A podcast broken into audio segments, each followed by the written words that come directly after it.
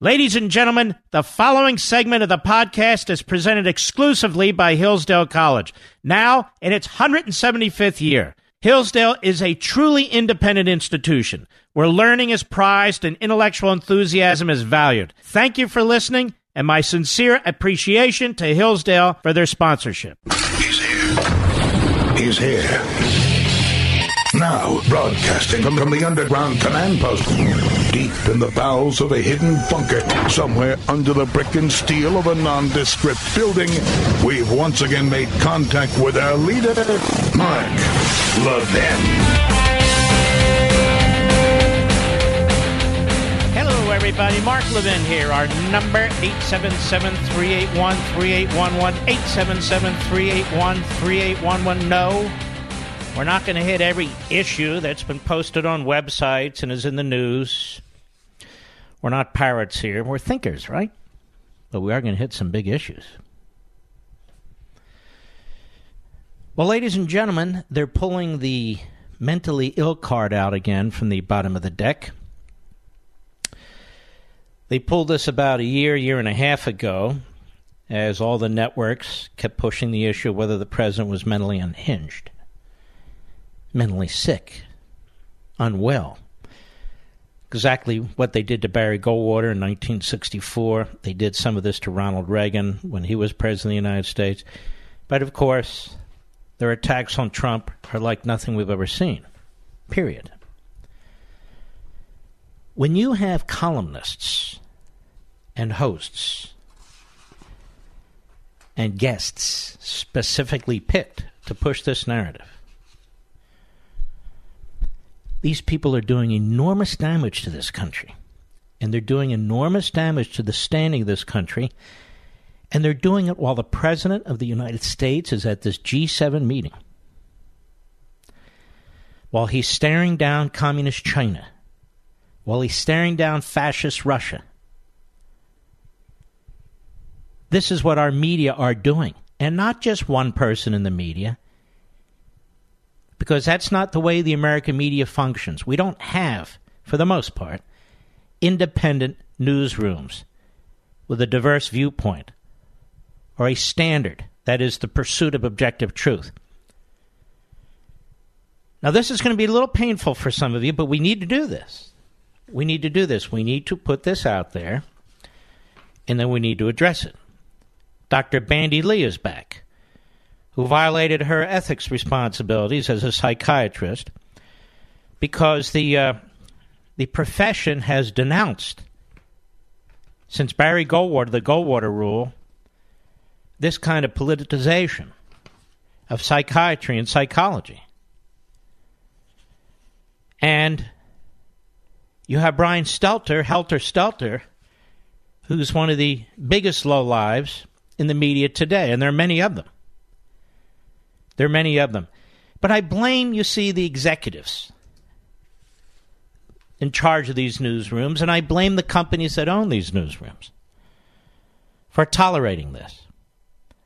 If I had ever gone on television, Fox, or any other network for that matter, and I said that Barack Obama was mentally ill, power hungry, a narcissist, an egomaniac, and hence mentally ill, unhinged, we need to look at the 25th Amendment, I would have been banned. I would have been banned. But this is the daily claptrap that we hear. Now, there's a guy by the name of Bret Stephens. He writes the New York Times. He was pushed out of the Wall Street Journal. He's an absolute reprobate, slimeball, behind the scenes and in front of the scenes. He's one of their uh, bought and paid for so called conservatives over there at the New York Slimes. And he, he's a never Trumper, which is exactly why he works for the New York Slimes. And by the way, hour two, you're going to love hour one, but you're going to love hour two. Stay with me, folks. So here is what Bret Stephens had to say. Now he's on Meet the Depressed with Chuck Todd. Chuck Todd chose Bret Stephens because he knew what Bret Stephens would say. Bret Stephens is poisonous. whether it's on social media, whether it's in his columns for the most part, whether it's as a guest. So Chuck Todd knows exactly what Bret Stephens is going to say about the President of the United States on NBC News Station on Meet the Depressed while the President of the United States is overseas. Cut five, go. The real issue for for Republicans is simply to And I always love it when they tell us what the real issue is for Republicans. All Republicans must agree with Bret Stephens. All Republicans. Why don't you rise up and get rid of your president? What where's all the Republicans? Go ahead. the fact that the president does not stand in any way for the traditional conservative economic principles that have defined the party for the better part of the Well, last let's let, let's just hold off right there. Did John McCain when he ran for president? He was a big spending liberal Republican. Mitt Romney? Either the Bushes? The only two in the last century, I would argue, would have been Reagan and Coolidge. Reagan and Coolidge.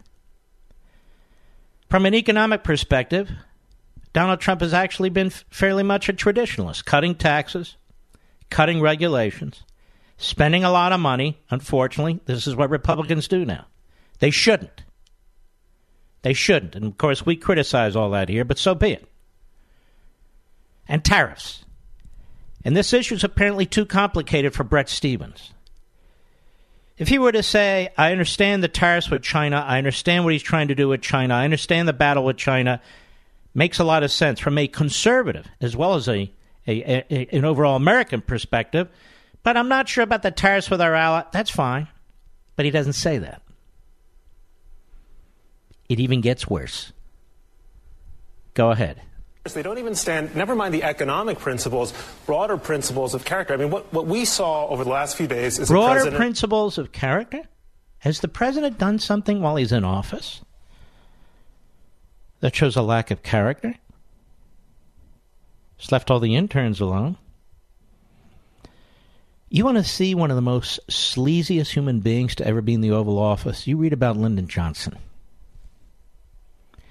You want to see, and I hate to say it, but I must, one of the sleaziest people to ever be in the Oval Office? You read about John Kennedy. And we know all about Bill Clinton. We all know about Ted Kennedy. And we can go on and on about members of Congress and members of the media and the Me Too movement and how they, they blew out morning shows and hosts. Charlie Rose is gone, and Matt Lauer is gone, Mark Halpern's gone, but coming back. We can go all down the. Did Donald Trump do something since he's been elected president anyway that has shown a lack of character? I can't think of a single thing. Go ahead. who is either mentally unwell or morally unfit. Maybe both. I don't So know. here we have a guy who declares the president is mentally unwell or morally unfit. And he's giving a national news platform on a show that Tim Russert and Joel Spivak used to be the anchors of. And now you have this this truly loathsome child and liberal Democrat activist, Chuck Todd and you bring on this Bret Stephens, he contributes nothing to the national dialogue, nothing of substance. He never has substance. In fact, he's a columnist without substance. He's an attack dog. And so they bring him on to be an attack dog. Go ahead. But it's important to simply call these things as we uh, um, as we see them. You, you, you have behavior that is is unprecedented in any kind of uh, presidential history in the United States, or, or, or frankly elsewhere. Are you out of your mind, such as it is? Behavior unprecedented in any kind of presidential history? Well, I don't know what that means, any kind of presidential. This guy's supposed to be coherent. He's supposed to be a writer. Any kind of presidential history? You mean in presidential history? In the United States or elsewhere? Elsewhere? In any part of the rest of the world?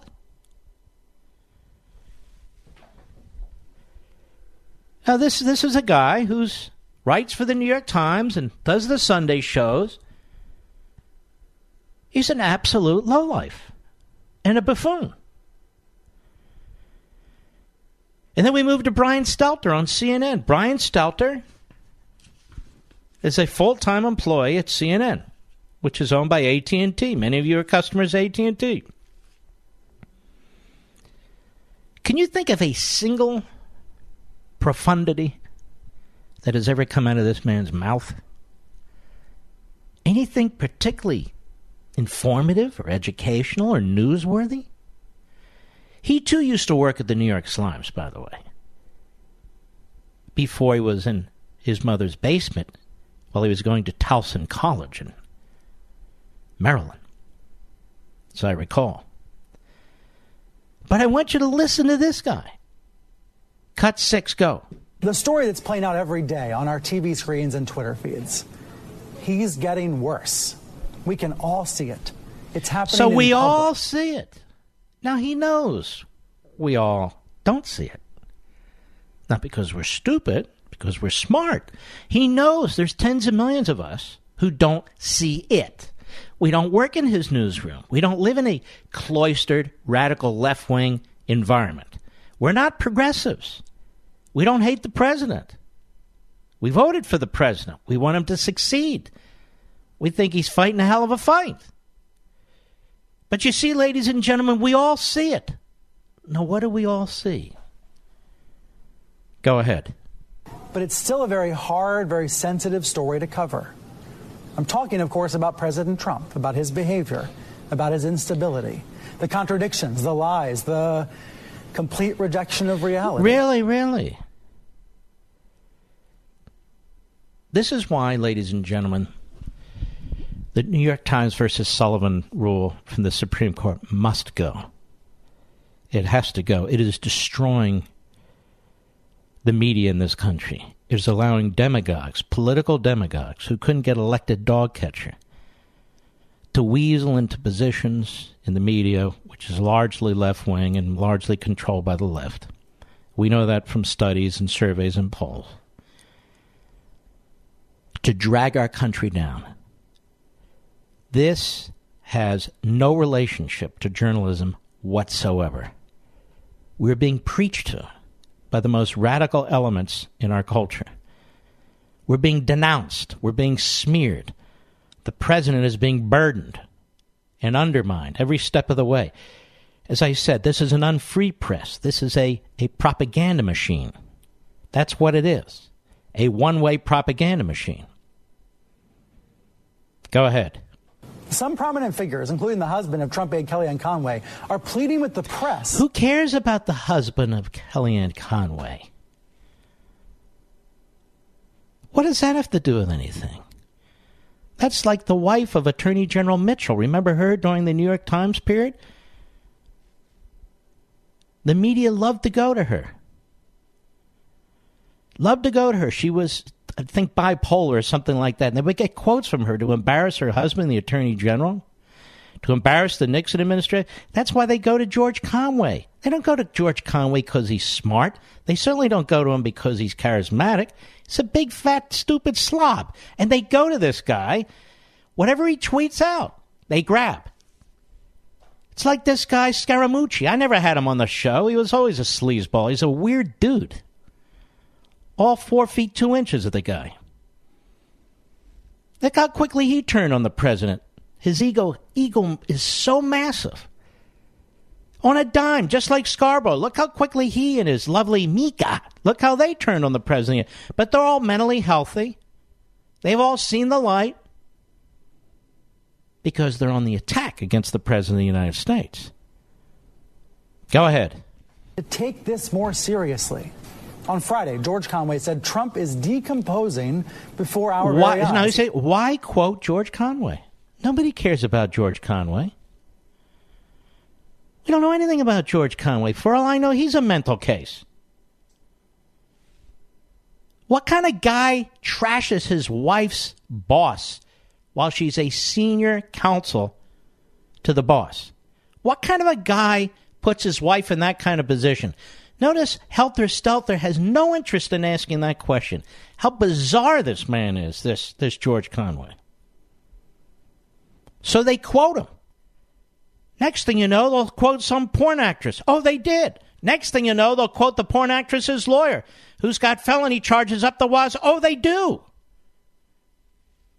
They do. They'll quote anybody. They'll interview anybody. They'll make infamous anybody. These are the same sickening frauds who tried to destroy Brett Kavanaugh. And I'm not a Brett Kavanaugh fan. But what's fair is fair who tried to destroy this man with horror stories, lies about gang rape, with not a scintilla of evidence. None. These unbelievable lies and stories plastered on television and radio day after day on the Senate floor in the Senate committee. The media pushing them, pushing them. The media serving as, as sieves for the leakers. I'm not done. I'll be right back. Mark Levin.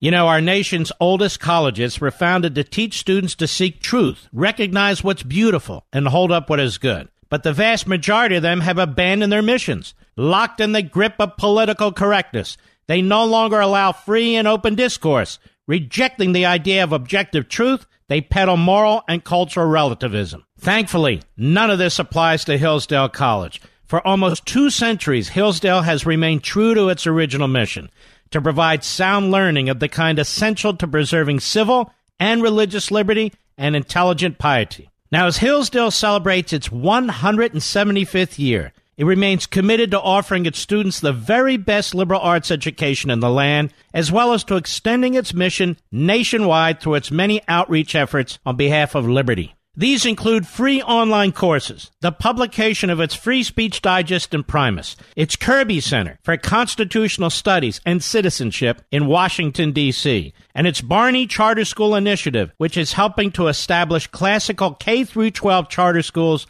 nationwide. Pursuing truth and defending liberty since 1844, this is Hillsdale College. And let me add, I think so much of Hillsdale College. I donated an original copy of a compilation of the Federalist Papers, which sit today as I speak at the Kirby Center. Hillsdale College, America's college.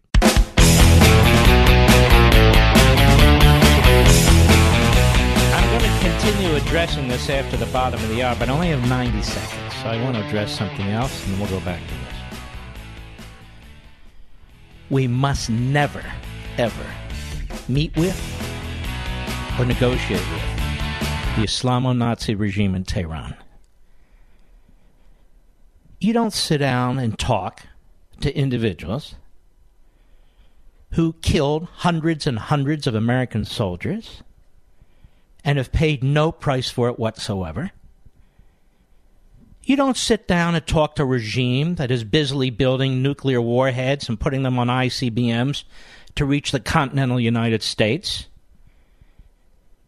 You don't sit down and talk to a regime which is the number one regime spreading terrorism all over the world and funding it with, among other things, $150 billion given to them by the Chinese, the Russians, and Obama. What is this? We don't support regime change. What is it with these code pink Republicans and the influence they seem to have? Why the hell don't we support regime change? We don't have to fire a single bullet and get regime change. These bastards are already on their knees. And they're not praying, they're begging behind the scenes. There's tens of millions of people in that country who want to be free. Since when do we not support freedom fighters? I'm appalled. And then this French fool brings this this Islamo Nazi at the G7, and then there's talk about our president meeting with him?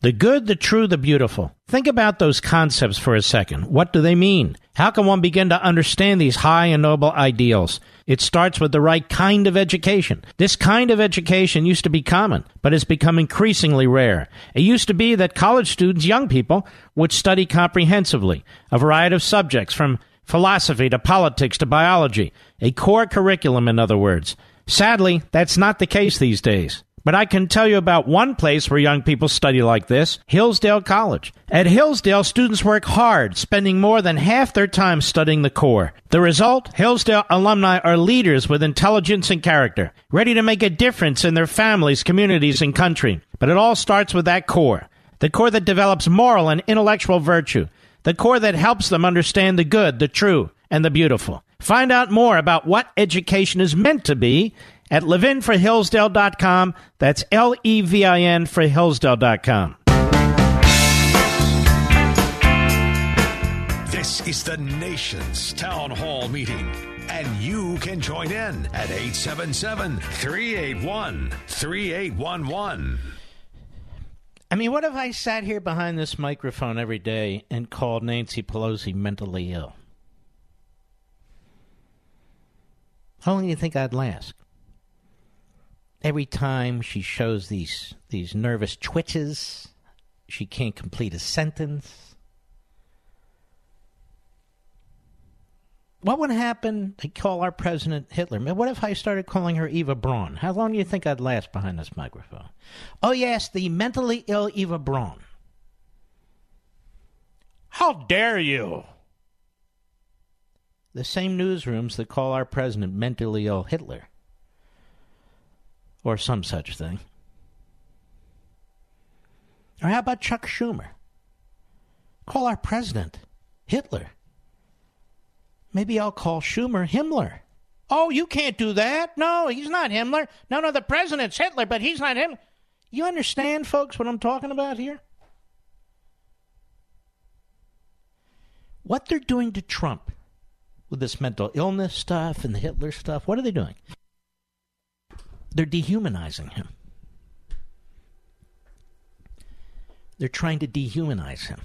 It is a steady, relentless campaign trying to dehumanize him, create a narrative, and create a character through character assassination. And they will cobble together miscreants, malcontents, and reprobates who they promote on their channels in order to do so. They will cherry pick his tweets, cherry pick statements he makes. They will downplay or not report about his successes. And they will announce at the top of their lungs, you know, difficulties that occur in any administration when you, you need Congress and the courts and so forth and so on. So that's what's going on. They're trying to dehumanize Donald Trump, and it's a very dangerous game. Very dangerous game. They're using propaganda, the big lie.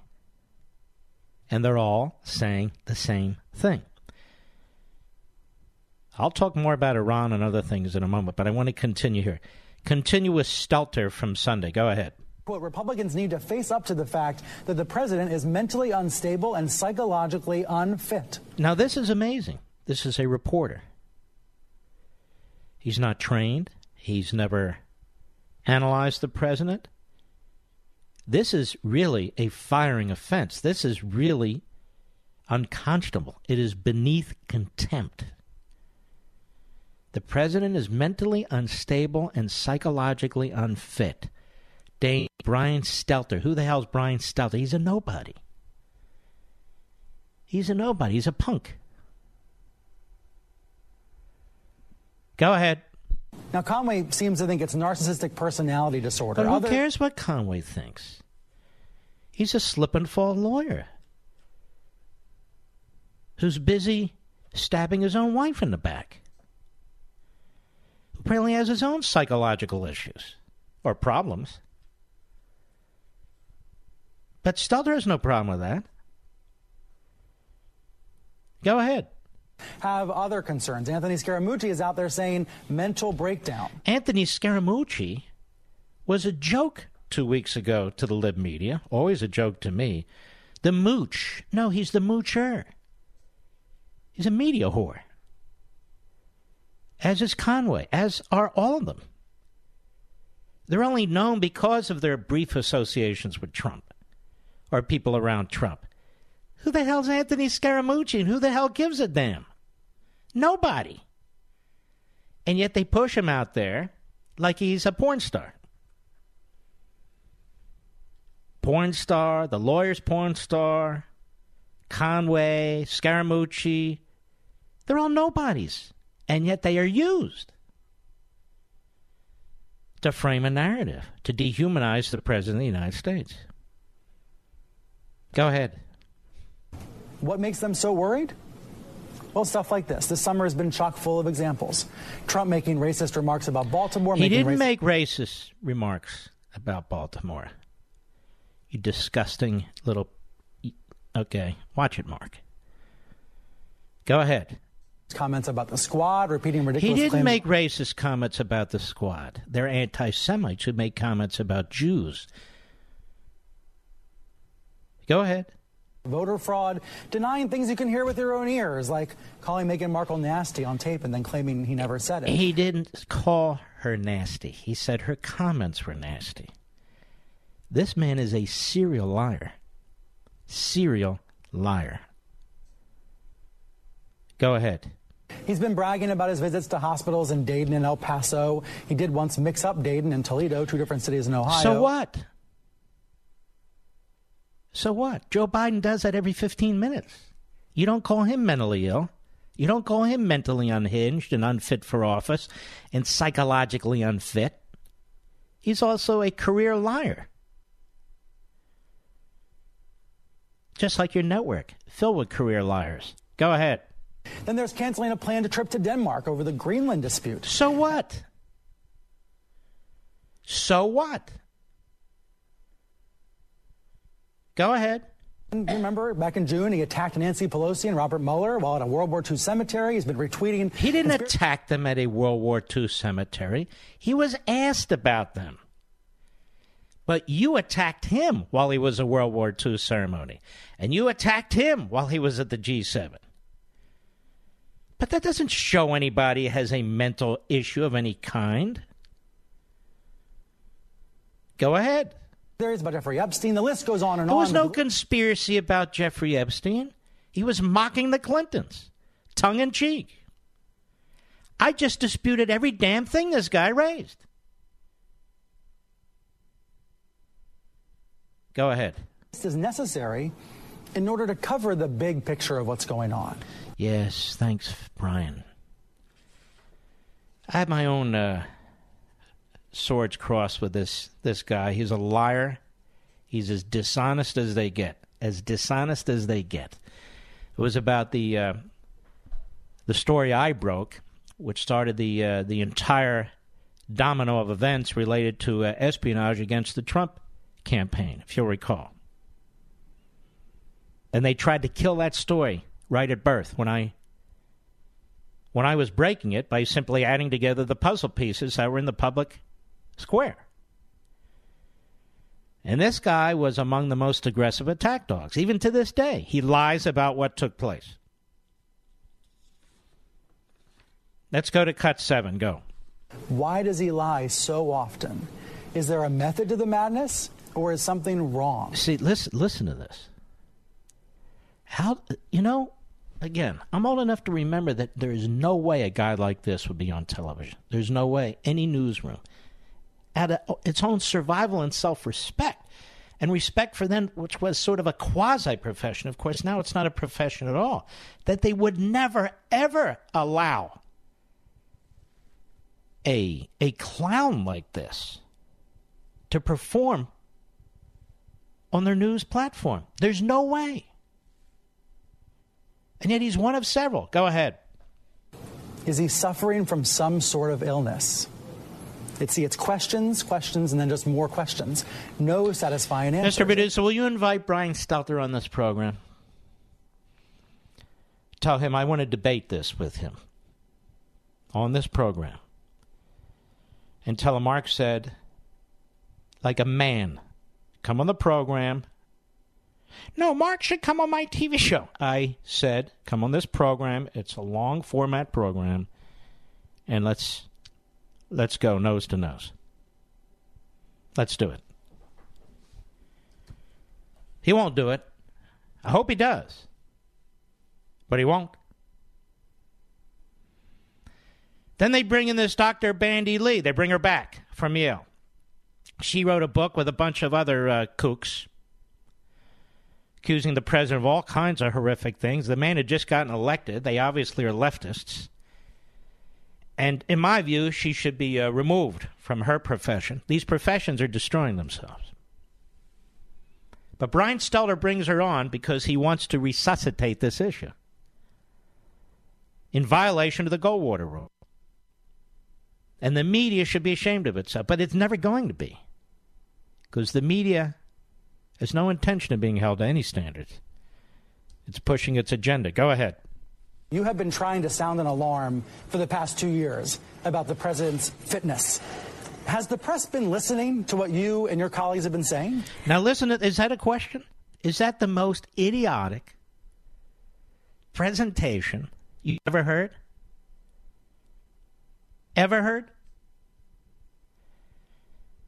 You know, Brian Stelter, I'll say he's the Walter Duranty of our day.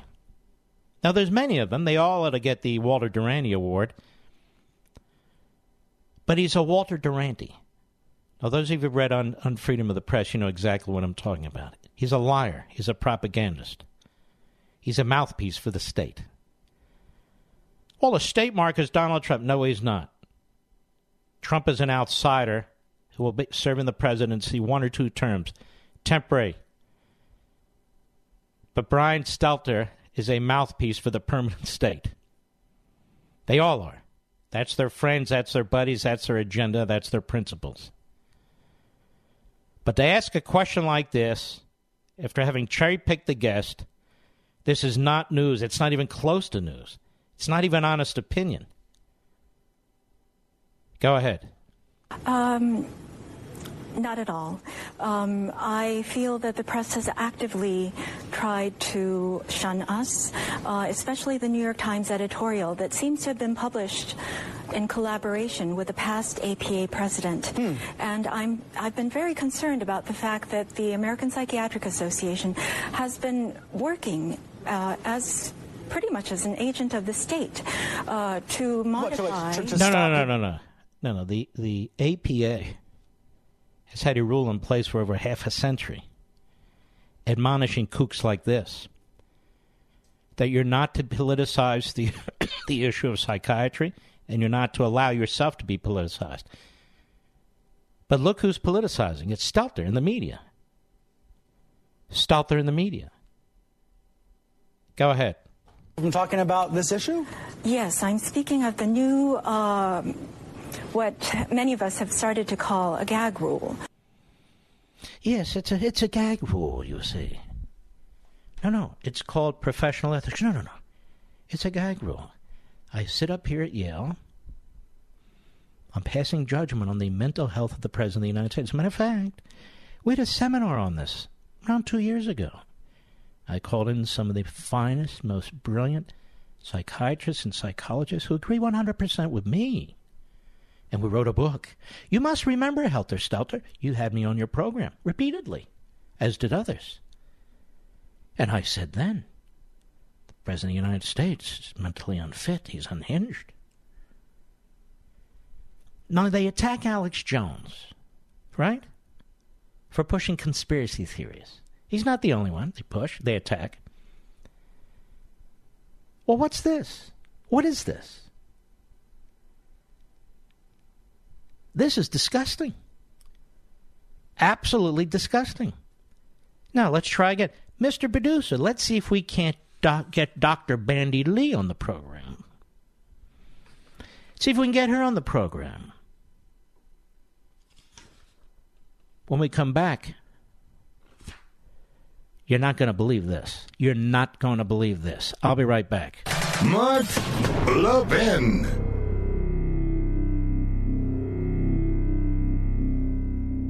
Since its founding in 1844, Hillsdale College has provided students with sound learning of the kind essential to preserving our civil and religious liberty. Now, I want to tell you about Imprimis, the free monthly speech digest of Hillsdale College. Imprimis is dedicated to educating citizens and promoting civil and religious liberty by covering important cultural, economic, political, and educational issues. First published in 1972, Imprimis is one of America's most widely read publications in support of liberty. With more subscribers, 3.9 million, than the Wall Street Journal and the New York Times. And recent Imprimis publications have addressed issues like free speech, the regulation of big tech, mental illness, and the American medical insurance system.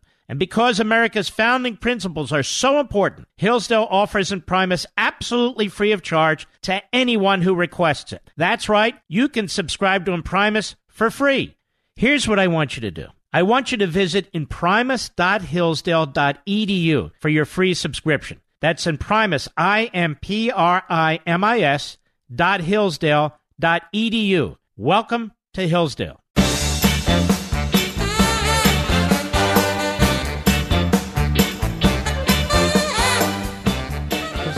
Band. I'm sure Macron likes it. Now, what other regimes in and out of government used uh, psychiatry and psychology, mental illness, as a way to round up their dissidents and their minorities? Well, Hitler, Stalin, Mao. You see, Helter Skelter has more in common with those people than he realizes. And so do the rest of the media. They're using the tactics of Hitler, Stalin, and Mao against the President of the United States. Must be something psychologically, must be unbalanced, must be unfit. So they're using the tactics of the fascists and the communists, the genocidal nuts, in the media against the President of the United States. And by the way, they use it against you. You're his supporters. I'm not done with this. We only have a few minutes. I want to continue this. I got a lot more I want to get into. This piece in the New York Times by Ken Vogel and Jerry, Jeremy Peters, exactly what I said would happen to cover up their anti Semite who's deep into the pages. You see, it's the fault of conservatives trying to look into who these journalists are and their backgrounds. And they're chilling free speech. Oh my God! Clowns. And I want to circle back to Iran, too. Because this is a bugaboo of mine. I don't get this. That regime's been in existence a long time, taking Americans hostage, killing American soldiers, trying to get nukes. This isn't your typical regime. These are maniacs. The idea that we would sit down and talk to them about a deal. We don't sit down and talk to Maduro in Venezuela. Has anybody said, let's sit down and talk to Maduro? No. Now, that guy needs to be taken out, but quite frankly, he's less of a threat to us than the Iranian regime.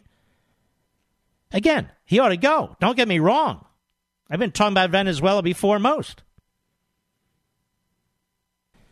But this, uh, I don't have the time necessary to play this last clip. And you know me, I don't play clip after clip, but I needed to pull this together from the various sources so you can see what's going on here.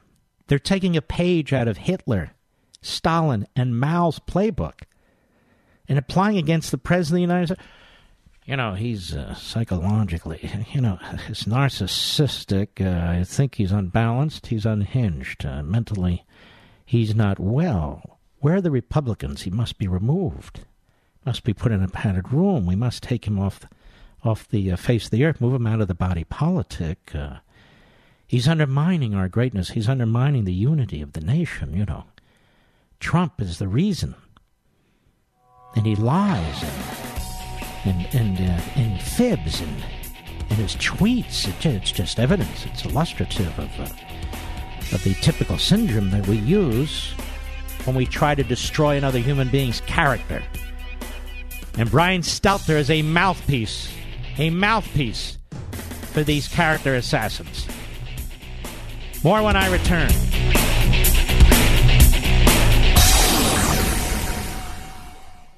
He's here. He's here. Now, broadcasting from, the underground command post, deep in the bowels of a hidden bunker, somewhere under the brick and steel of a nondescript building, we've once again made contact with our leader, Mark Levin.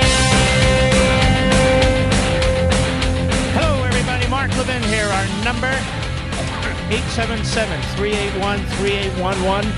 877 381 3811. So we've established that Helter Skelter Brian Stelter uh, at the Constipated News Network, CNN, and others are using the tactics of the Third Reich, the Stalin regime, of the Mao regime, in raising the issue of mental health. In this case, as applies to the President of the United States. And now they are circling back to this. They're making definitive statements that he's unhinged, that he's not mentally well, he's a narcissist, he's a serial liar, and so forth and so on. And these are press people, or these are press people who are inviting people on their programs as pseudo experts are violating their own ethics requirements in their attacks on the President of the United States. So this is a very diabolical effort to dehumanize the President of the United States. And it's working with a significant percentage of the population mostly low IQ, mostly emotional, mostly who get information from their one or two sources, and that's it. But it's working. Dr. Allen Frances is the former chairman of psychiatry at Duke University. He was invited on to CNN with Brian Helter Stelter yesterday because Stelter knew how outrageous and over the top this former chair of psychiatry at Duke actually is. Otherwise, he wouldn't have had him on. Now, I want you to listen to this. We're going to move on after this. I mean, I could do an entire show on this, but I want you to listen to this. Cut nine, go. Well, I think that medicalizing politics has three very dire consequences. Hmm. The, the, first is that it stigmatizes the mentally ill. I've known thousands of patients. Almost all of them have been well behaved, well mannered, good people. Trump so calling Trump mentally ill stigmatizes the mentally ill. You got that? Now, there's something to this, but the guy has it inside out and upside down. The way the media talk about the mentally ill shows you they have absolutely no compassion whatsoever for the mentally ill. None. They have no compassion for the mentally ill in the least.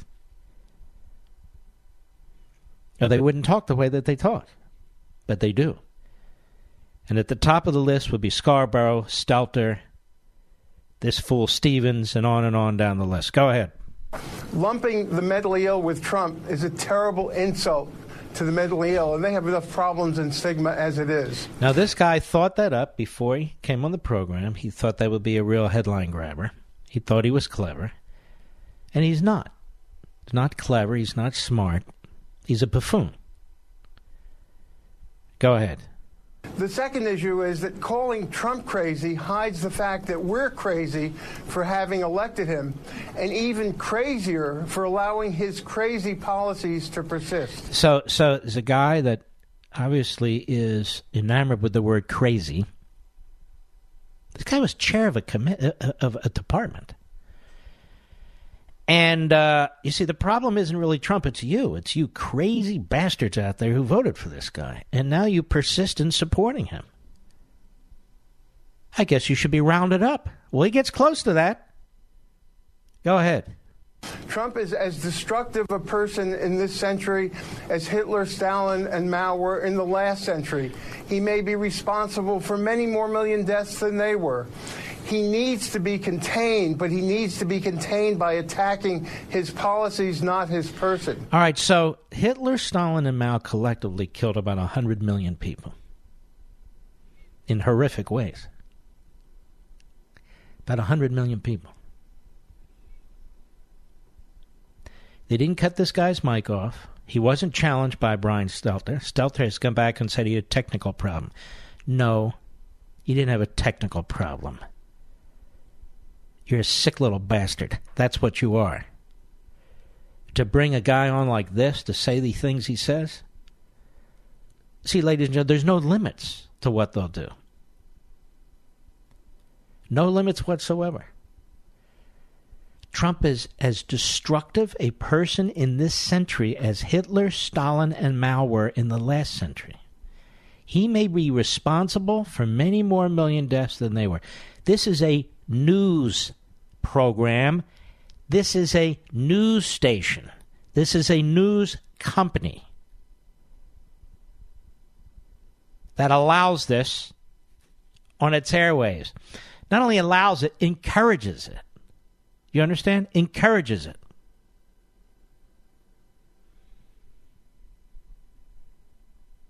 And then they say they're a free press. You know, I don't know where to begin with this. Having written an entire book on it, if you haven't read it, I don't know where to begin with this. But this really is using the tactics of communists and fascists throughout the last century to round up people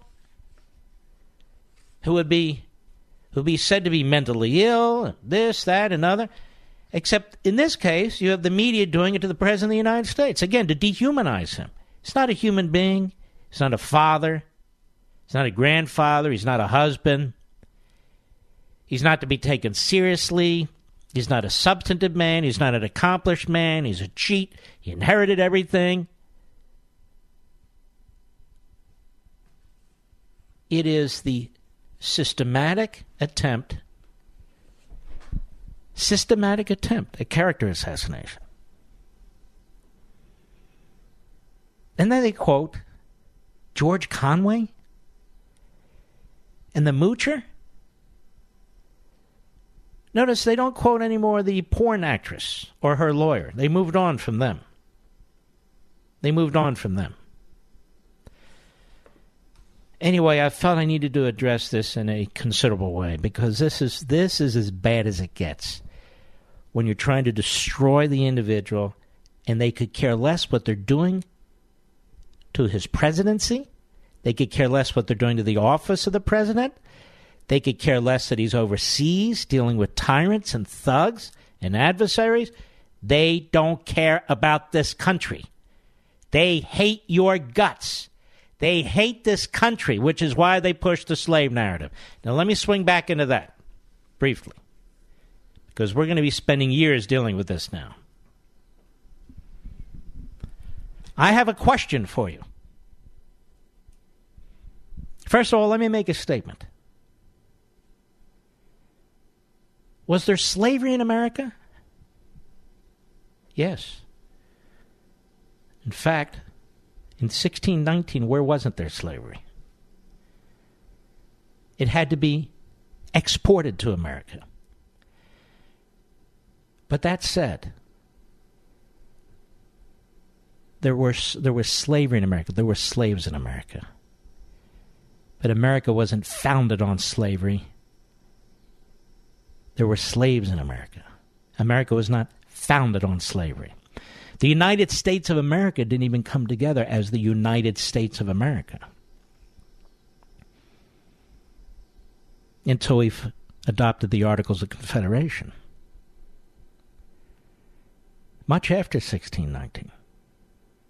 But that's beside the point. Here's my question to you. If, as now the media now the media and academia. If, as the media say, America was founded in slavery, that that was the core reason for America's founding,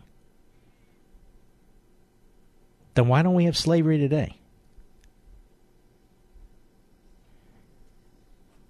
Why isn't in the Declaration of Independence? Why isn't it enshrined forever in the Constitution of the United States? if America was founded in slavery, then why isn't it a slave country today? There are many slave countries today. Most of them are in Africa, the Middle East, and Asia. That's my question. Why was there a civil war? If America was founded in slavery, why would we need a civil war? Why would you undo it?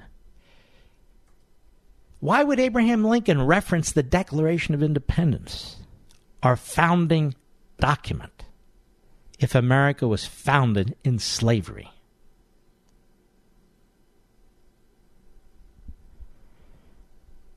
Why were there northern states that fought a civil war against slavery if America was founded in slavery?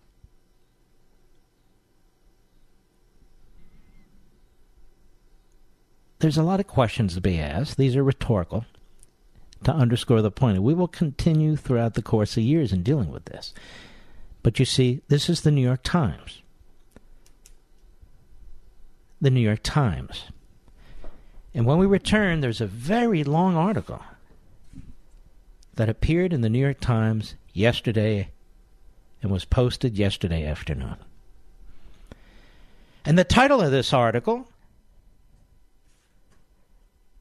Trump allies target journalists over coverage deemed hostile to the White House.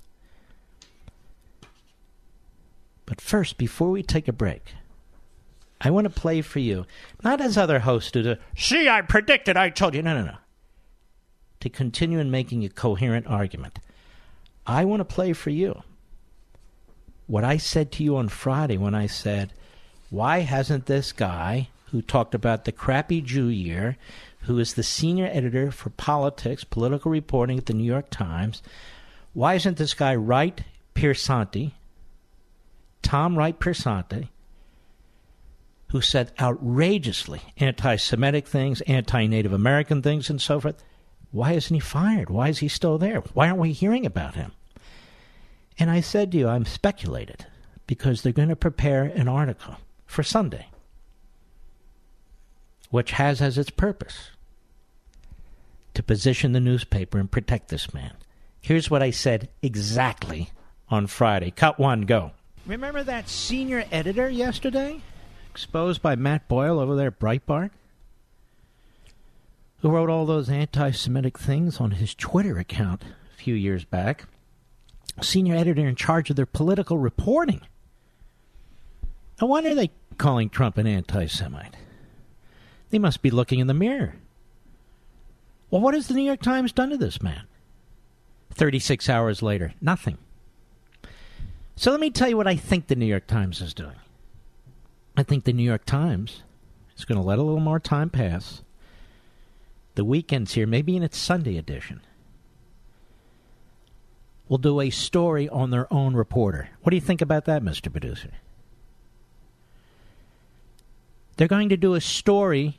I already hear, tell you the truth, that they're kind of checking around. But I think they're going to do a full blown story on their own reporter so they can position themselves in the narrative. What do you think of that, Mr. Producer? And then either suspend him or fire him, demote him, something. Because they need to save face again. On the 470,000th uh, example of their anti Semitism. Now, I'm back live. Now, they haven't done that yet. They might. But they haven't done it yet. So, what did they do, the New York Times, on Sunday? They wrote a long piece. Trump allies target journalists over coverage deemed hostile to the White House. So, in other words, this guy's background was revealed by studious citizen journalists digging and finding it. And they frame it as an attack on the media in defense of Trump. That there's some kind of coordination going on in the shadows.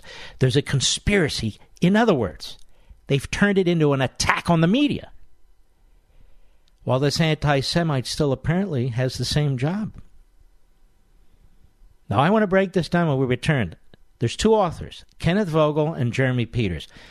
I don't know Jeremy Peters personally. Kenneth Vogel and I have again crossed swords from time to time. I know that he's a sleazeball.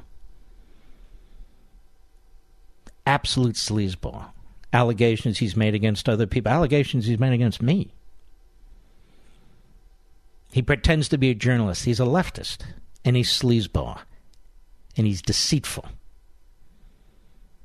I'll be right back. Mark Levin.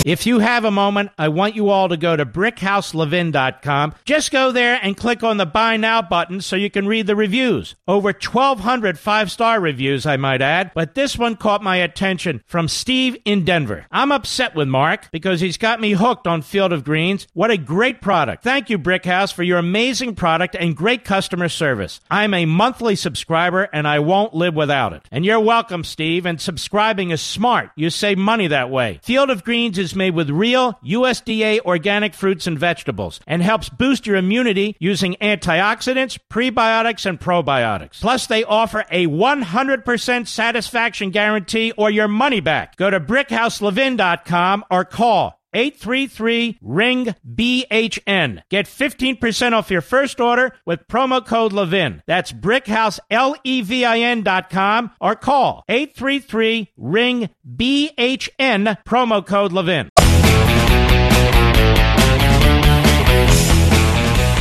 So this is a long piece in the New York Times. I have three minutes this segment. We'll carry it over to some extent after the bottom. I'm not going to read the whole thing, but that's part of the tactic, isn't it?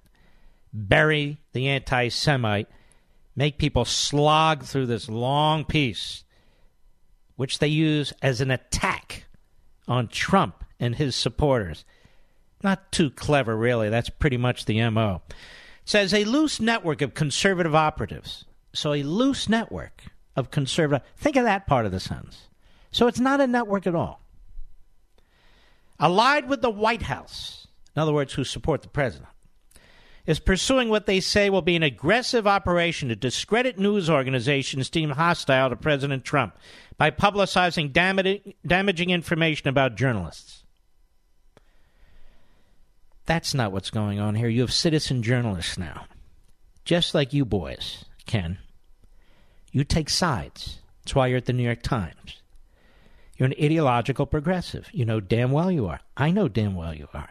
We know the newspaper you work for. It's got a long, sorry, pathetic, sickening history. They chose you and you chose them, and you were leftists long before you worked at the New York Times. The difference is these citizen journalists, they're not bought and paid for. They're not bought and paid for. They're more like patriot journalisms, uh, journalists of the the founding period. And no, I don't mean 1619. I mean the early 1700s and beyond. It is the latest step in a long running effort by Mr. Trump and his allies to undercut the influence of legitimate news reporting. Now, this is remarkable how they position themselves and describe and characterize themselves. Again, that's why it's so damn important that you read Unfreedom of the press. I'm not kidding. You'll know all the reasons why this is a joke. Four people familiar with the operation described how it works, asserting that it has compiled dossiers of potentially embarrassing social media posts and other public statements by hundreds of people who work at some of the country's most prominent news organizations. Now, let me stop there. Before one of these people is hired by a news organization, which is supposed to be a business, shouldn't they look at what they've been posting? Is the New York Times saying it never looked at the posts of their senior editor for political reporting? What kind of a news organization is it? What kind of investigative operation do they have? What kind of a human resources department do they have? Are you telling me they didn't look at the social media posts, which almost every employer does now before they hire them, and they're offended that other people do because it's part of a public record? Is this a great offense or something? All right, I got more. I'll be right back. You wake up in the morning feeling sluggish and have to drag yourself through your day? Do you feel bloated, tired, and out of shape? Eating healthy is a habit, but most of us don't really know exactly what we should be eating, right? How much we should be eating, and how to properly prepare it. This is why I drink Field of Greens every morning before I start my day. Just one scoop of of Greens has a full serving of real, USDA certified organic fruits and vegetables. Helps boost your immunity using antioxidants, prebiotics, and probiotics. Now, this is real food, not some fake supplement lab powder. Just read the nutrition facts panel on the side. Go to brickhouselevin.com and get 15% off your first order with the offer code LEVIN. Now, you know you're not going to start cooking fresh fruits and vegetables, so let's not pretend. Just get one full cup of fruits and one full cup of vegetables every day with Field of Greens. Go to brickhouselevin.com, brickhouse, L-E-V-I-N.com, offer code LEVIN. Right versus left is right versus wrong. Call Mark at 877 381 3811. You see, uh, we're on to these these writers now, these ideologues. And in order to have a truly free press in this nation, they need to be exposed from my perspective, which is why I wrote Unfreedom of the press. And I have a couple of pages, significant pages, talking about uh, political relationships in and out of various Democrat administrations, of various reporters and their family members. And so, what Kenneth Vogel and his partner here are trying to do is make it uh, verboten that you're not supposed to talk about that because that's an attack on the free press. No, it's not. Not in the least. Not in the least. These are corporate hacks. Vogel used to work for Politico, a left wing website. Vogel now works for the New York Times, a left wing newspaper. Nobody's saying he can't work there. Nobody's saying he can't write there. Nobody's stopping him from expressing himself, from reporting what he wants to report. But more information is being provided so the American people know who these people are. If that's the project, I'm all for it in this loosely connected network, you see. What's wrong with that? Now, Kenneth Vogel has never written a piece defending the Fox News channel when it comes under attack from Democrats and others. He's never written a piece condemning Media Matters and yet he might as well work for Media Matters. More when I return. To me, this is very, very important, ladies and gentlemen. I think to you as well. Because apparently the New York Times is not going to fire this anti Semite. Maybe it will. But it's now attacking the people who found out what he had said. It's like Joy Reid over there at MSNBC. The left has no problem at all making up things about Brett Kavanaugh, making up things about Donald Trump, making up things about Barry Goldwater, and on and on and on, making up things about Clarence Thomas. They have no problem with that. But when you do a search and people have actually posted things in their own words, now that's an aggressive operation intended to discredit news organizations. No, it isn't. News organizations discredit themselves by hiring these reprobates including Kenneth Vogel. You can go ahead and Google his background. What is it? What is it, Ken? You think you're immune? Reporters have never been immune from scrutiny from the public. Look at the ego, the massive ego this guy has. You know, Congress may be out of session. It doesn't mean politicians and bureaucrats have stopped plotting ways to increase government's control over our healthcare system. HHS is busy pushing international price controls, meaning they'll only buy the medicines from those on Medicare that are as cheap as ones in Europe. But guess what? They're cheap because Europe's socialist countries aren't willing to pay for the latest and greatest medicines. And over in the Senate, Republican Senator Chuck Grassley said in an interview that Senate staffers have set the stage with House Democrats to negotiate a prescription drug bill that puts price controls in Medicare Part D. So now Grassley is buckled. So, filled with socialist ideas, the bill would be a major step in making us look more like the European countries uh, that Democrats idolize, despite the fact that they're rationing care, restricting access to needed treatments. Plus, these arbitrary price controls would eliminate investment for the next breakthrough treatments. Now, Mitch McConnell needs to stand up for sound principled health care reform and not fall for a Democrat trap towards socialized medicine and a government run health care system. This nonsense needs to stop. It'll only stop when you get the facts. Go to truehealthcarefacts.com, truehealthcarefacts.com. That's truehealthcarefacts.com. Let me get back to Vogel and Peters of the New York Times. Vogel obviously is the lead. That's why his name is first. And this is the kind of slash and burn he's good at. But I'm exposing him for the fraud that he is.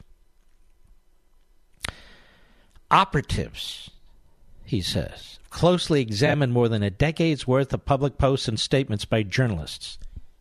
The people familiar with the operation said only a fraction of what the network claims to have uncovered has been made public, the people said, with more to be disclosed as the 2020 election heats up.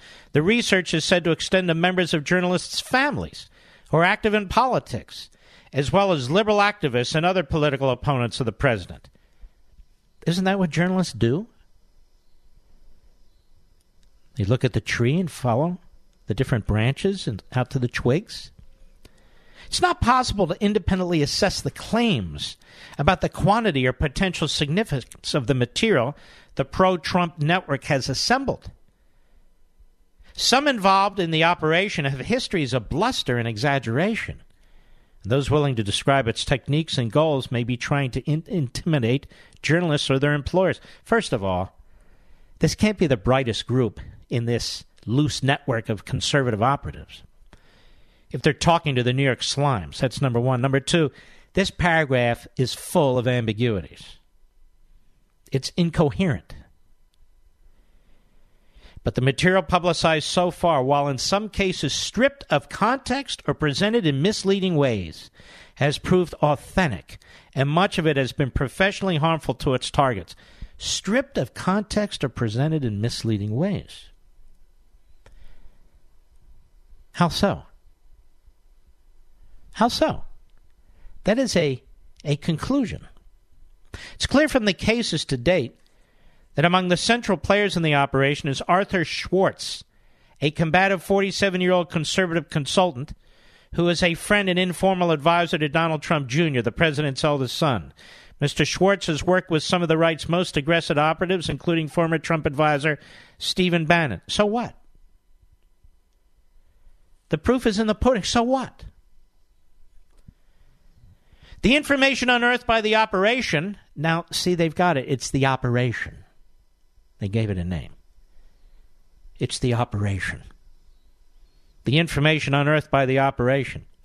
Let me be clear again. This is information that was provided by the individuals publicly on Twitter or Facebook or some other public social site that somebody's going back and looking at which is exactly what Ken Vogel does when he's going after somebody. The difference is he wraps himself in the First Amendment and is immune from the response of his targets.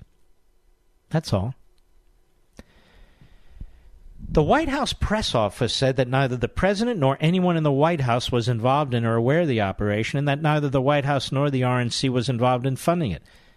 So it's not a network connected to the President of the United States. There can actually, hey, Kenny, let me tell you something. There can actually be people who like the President, who support the President, or who simply despise you and people like you and the Democrats who've undertaken this on their own. It's not that hard. It's not that hard to do. The Trump campaign said it was unaware of and not involved in the effort, but suggested it served a worthy purpose. We know nothing about this, but it's clear the media has a lot of work to do to clean up its own house, said Tim Murtaugh, the campaign's communications director. Campaign is consistent with Mr. Trump's long-running effort to delegitimize. So, so even though on the record they say we have nothing to do with this, Mr. Vogel et al. insist that they do at least in the abstract. Because the campaign is consistent with Trump's long running effort to delegitimize critical reporting. You know, like Russia collusion. And now racism. And brand the news media as the enemy of the people. This is an op ed, folks. This is not a news story. But where, where's the anti Semite? When are we going to get to the senior editor for politics at the New York Times, a very senior post. Where is he? I haven't gotten to him yet. Told you. They're going to bury it like they did the Holocaust. Journalism, he said in a tweet last week, is nothing more than an evil propaganda machine for the Democrat Party. Hey, who stole that from me, Mr. Producer? Somebody stole that from me. And by the way, Ken, I'm not working with President Trump when I wrote my book, or Donnie Jr., or anybody. I wrote it all by myself. I didn't even need a co writer like you needed a co writer for your article. The operation has compiled social media posts from Twitter, Facebook, and Instagram and stored images of the posts that can be publicized, even if the user deletes them, said people familiar with the effort. They're on Twitter, Facebook, and Instagram, and they can be stored. Everybody knows that. There's nothing unusual, but they're targeting us. They're targeting you, they're exposing you. You targeted yourselves, you idiots. One claimed that the operation. How many times do they use the word operation in here, Mr. Producer? Like it's some kind of a. It's an operation. It's the operation. Had unearthed potentially fireable information on several hundred people.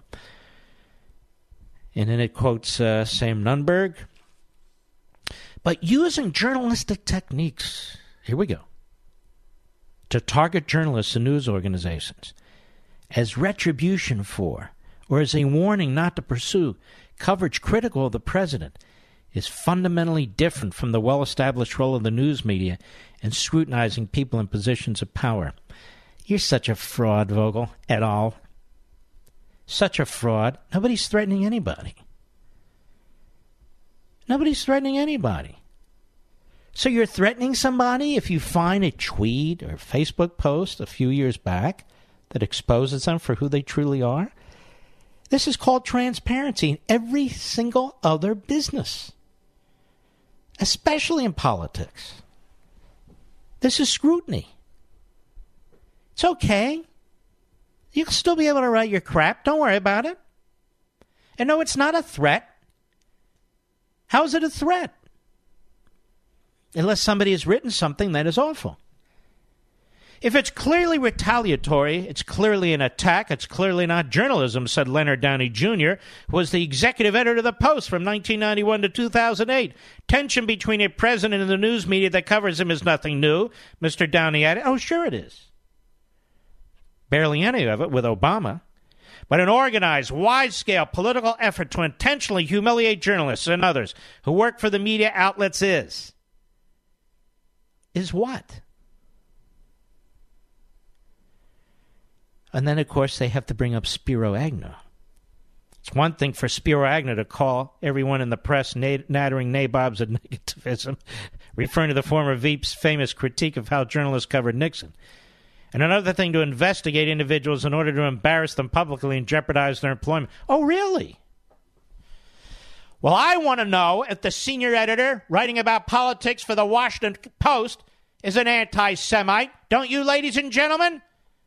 Sure, you do. Why wouldn't that be relevant? Why shouldn't we know that information? And why hasn't the Washington Post company done a better job of vetting their journalists? All this is is them circling the wagons, not around freedom of the press, not around the First Amendment, but around their own imperfections and in some case worse. A.G. Sulzberger, inbred, Publisher of the Times said in a statement such tactics were taking the president's campaign against the free press to a new level. It's not the president's campaign, but it's coming from the head of the New York Times. He's never going to get his facts right. They think the country began in 1619. No, the New York Times began with the Holocaust, as far as I'm concerned, and the reverberations from that. They're seeking to harass and embarrass anyone affiliated with the leading news organizations that are asking tough questions and bringing uncomfortable truths to. Now, remember how this started. Remember how this started. The New York Times hired a guy, obviously didn't vet him, or they did and they liked him. Their political editor, with years long history of anti Semitic and racist comments on the Twitter page. Breitbart in- investigated Matt Doyle and he found it. I was going to say crappy Jew year, but one of my resolutions is to be less anti Semitic. Write this guy wrote this guy Tom Wright Piersanti. So happy Jew year, you Jews. Why haven't we gotten him yet? I'm, i mean, this is I'm, I'm slogging through here, Mr. Producer. Then you got to slog more. attacking the operation, attacking Trump, attacking the attack on the free speech and the First Amendment. And then finally, one person involved in the effort said the pro Trump forces, aware ahead of time about the coverage of Ms. Grisham, were prepared to respond early Thursday morning, soon after the profile appeared online. Breitbart News published an article that documented anti Semitic and racist tweets written a decade ago by Tom Wright Piersanti, who was in college at the time and has since become editor of the Times' politics desk. The Times said it was reviewing the matter and considered the post a clear violation of our standards. Apparently, not so clear. They haven't done anything. Breitbart's article quoted several people or groups, you know, the Zionist Organization of America, and then the likes of, among others, Mark Levin used it. Oh! More conspiracy. Vogel et al., you're pathetic. Joke. You're a hypocrite. You know exactly who you are. You know exactly why you're working where you work. You know exactly what you've done in the past. The American people should know. The people who have been hired to present pseudo events and propaganda for the most part. And you, Kenneth Vogel, you're among the worst of the worst. You're pathetic. I'll be right back. Mark Levin.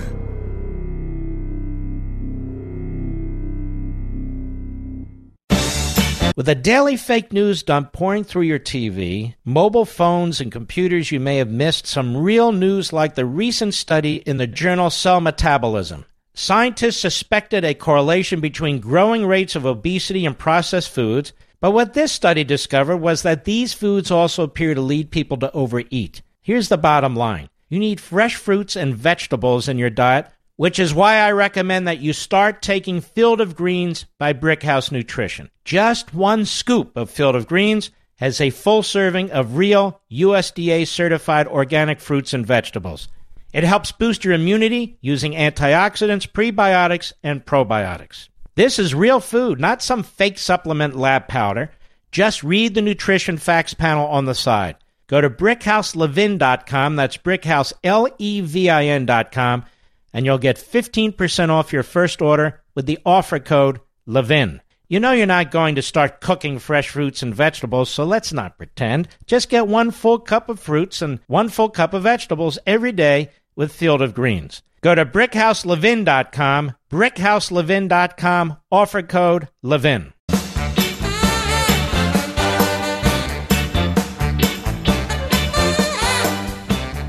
Again, I want to strongly, please encourage you to get your copy of Unfreedom of the Press. We do a real autopsy, real examination of the modern mass media today. You can look at the serious reviews of the book. Can look at the five stars on Amazon.com. Look at the comments on Facebook and Twitter. Uh, a friend of mine, a, a, a, very brilliant man, saw a copy of it in the uh, Hillsdale College bookstore. Sent me a copy. We posted that. But it's everywhere, except those of you who don't have it. And I really would like you to read it and then share it with a family member or a friend so its influence will continue to resonate. This is the battle we have. This is our battle. We hope to advance the cause of liberty and a true free press. You can go to Amazon.com right now and grab your copy. It'll be delivered to you in the morning. July and August are when the most burglaries occur. And what's crazy is that one in five homes have home security. That's it. Maybe because most companies don't make it easy. That's why SimpliSafe is my top choice, hands down. SimpliSafe protects every door, every window, every room with 24 7 professional monitoring. Prices are always fair and honest. Around the clock monitoring is only $15 a month.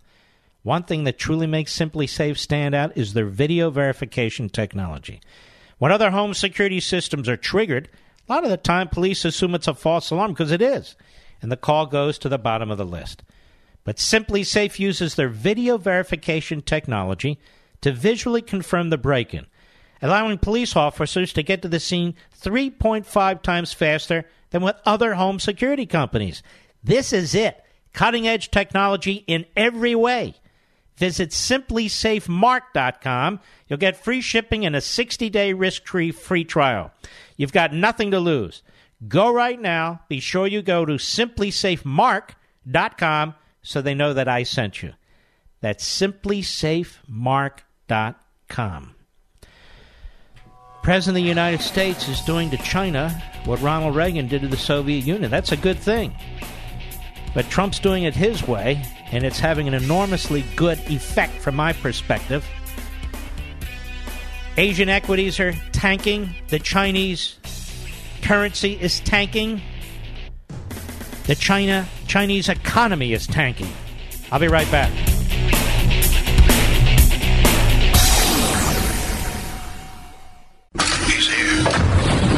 Here.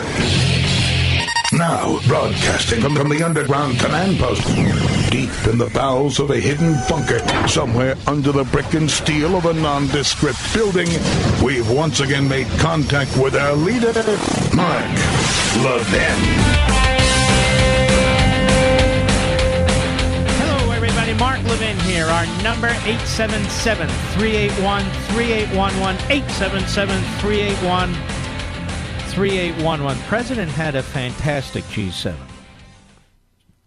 Fantastic. He was a world leader. He is a world leader. Of course, the media will do whatever it can to, to undermine him. We know this. And he actually is China exactly where he wants it. And I'm going to get into that in a moment. But something bizarre happened at this G7 thanks to this lightweight Macron. Macron. With his 27% popularity rating in France. This guy's an appeaser. He is desperately lobbying the President of the United States and the rest of Europe to make nice with Iran. Now, ladies and gentlemen, this isn't an academic issue for we Americans.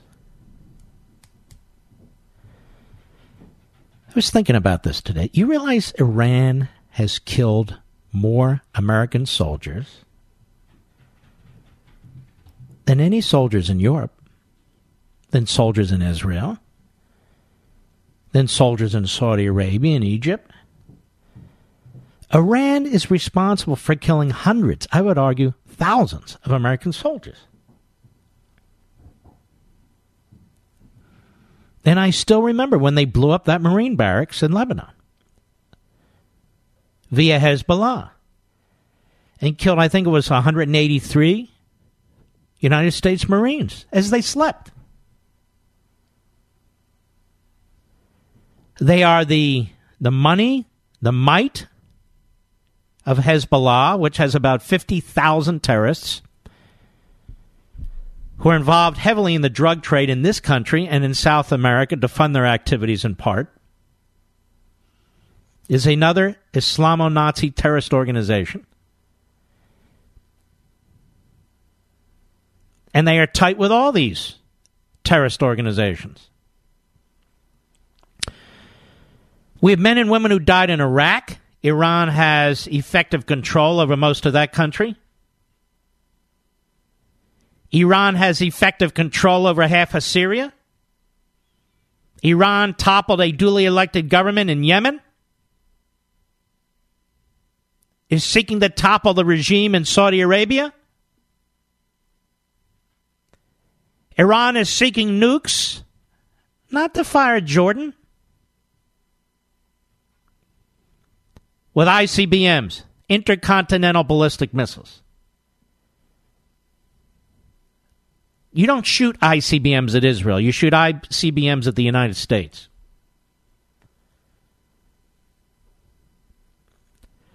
The President of the United States courageously withdrew from the Iran deal, which was a slimy deal, bypassed the treaty clause of the Constitution, the first such nuclear deal that ever did, with the help of Mitch McConnell and Bob Corker and other lowlights.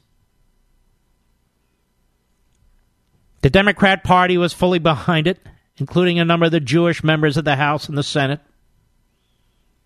Their great hero, Barack Milhouse Benito Obama. And again, I say this as a Jewish person. And I say it as an American. President of the United States courageously withdrew from that deal. He put sanctions in place. For some reason, he left five waivers on the table that would have been the final nail in the coffin of this regime. Remember, the enemies of the regime, not the population. You got about 20% of the population controlling the other 80%. And also remember, Iranians are not Arabs. Not that there's anything wrong with it, but they're Iranians. They're Persians. They're Persians. They speak Farsi. And prior to the Islamo Nazis taking over in Tehran, they were a great ally of the United States. But Mark, that Shah of Iran was a dictator. Nothing, nothing compared to what's there now. Nothing. Their economy's tanking, inflation is through the roof. And yet, this Macron invites this guy, the foreign minister. Foreign minister is a puppet, he's a nothing. But it's the propaganda. They invite him to the G7. And they wanted the President of the United States to meet him. And it almost happened, I understand. But the president said, no, it's not going to happen. They got to get their behavior under control. But if they get their behavior under the control, the president said today, uh, you know, maybe I'll meet with them. If circumstances were correct, I'd certainly agree to that. But in the meantime, they have to be good players. Good players? They're terrorists. They've killed American soldiers. They've killed more American soldiers than they've killed soldiers of any other country other than, say, Iraq and so forth. But more American soldiers than Israelis, more American soldiers than French, more American soldiers than British, and on and on, and German. I mean, that's somebody's kid, father, brother, sister.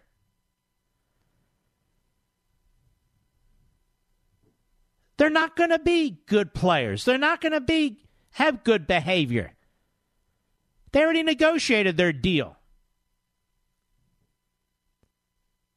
They cheat and they lie. They're not going to submit to any deal with the Yankees. They believe God is telling them what to do. So let me suggest to you something, ladies and gentlemen. You don't sit down with every terrorist regime and make a deal. We're not sitting down with the regime in Venezuela. Nobody even thinks about sitting down with that regime.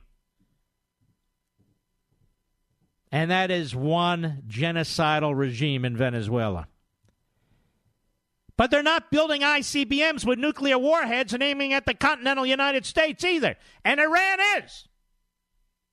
And Iran is.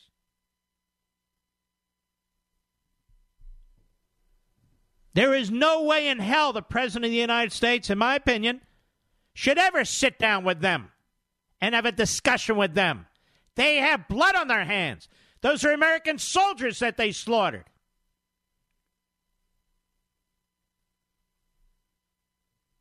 American soldiers that they slaughtered. And what if they get nukes? Then what?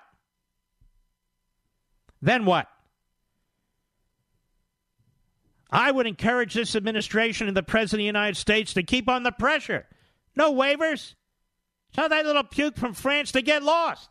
He doesn't know what the hell he's doing. He's not a world leader. He's totally lost, that guy. They're going to kick his ass out of office the next chance they get. And Merkel? Merkel destroyed her country. Merkel's no fan of the Trump administration. Europe shouldn't lead us. We need to lead Europe. But I was thinking over the weekend as there were reports that the president might meet with this guy. I said, What the hell is going on here? What the hell's going on here? And I want to thank the President of the United States for refusing to do that and rejecting the pressure. I don't care what Rand Paul thinks. I could care less what the radical libertarians think. They know one thing economics, they don't know foreign policy. And just because you don't side with the radical libertarians, and just because you don't side with the Code Pink Republicans, doesn't mean you're a radical interventionist who wants war. The hell wants war? The Iranians want war. They're built for war. They're expanding for war. They want nukes for war. What the hell? Going to sit down with, with them and negotiate what? Sometimes evil is evil. And I hope the president is just posturing publicly when he says, We're not seeking regime change. Because if we're not, that's a grave mistake. The easiest way to ensure that those bastards don't have long range intercontinental ballistic missiles aimed at our cities with nuclear warheads is to change that regime. And we can change that regime without going to war. How do I know? Because if the president will stay the course and stop signing those waivers, that regime eventually will collapse of its own weight. You know how I say a republic isn't guaranteed survival in perpetuity? It's true. Can you name one that has? But neither is an Islamic genocidal dictatorship. And if we can use our economic might and our international influence to choke them off, then we should. Then we should. For our sake. But to sit down and meet with these guys would be a historic mistake. It's not in the best interest of the United States of America. I'll be right back. Mark Levin.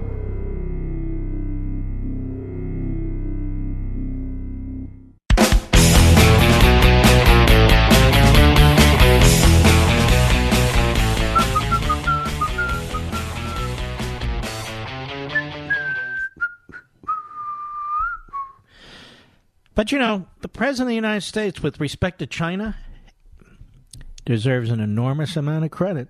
He really does.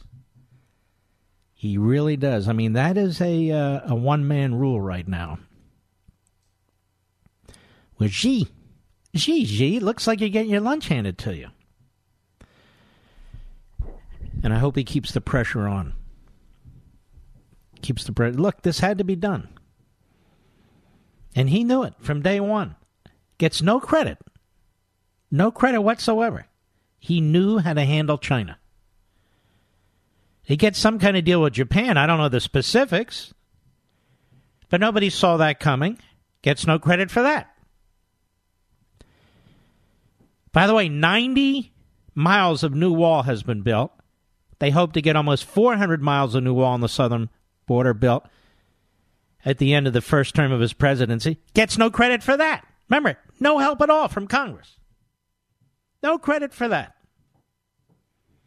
Then you got to hear these uh, these reprobates, like Bret Stephens. Oh, 70 years of conservatism. This guy's not that. No, you're not that, you putz. You have abandoned all notions of conservatism because of your personal thin skinned fecklessness and your paymaster, the New York Slam.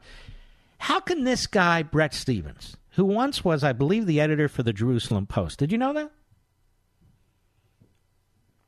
Who claims to be proud American, proud Jew, how could he write for a newspaper that all but denied the Holocaust?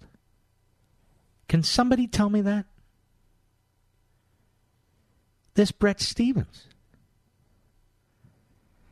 is a real crackpot. Kurt, Fort Worth, Texas, the great WBAP. Go.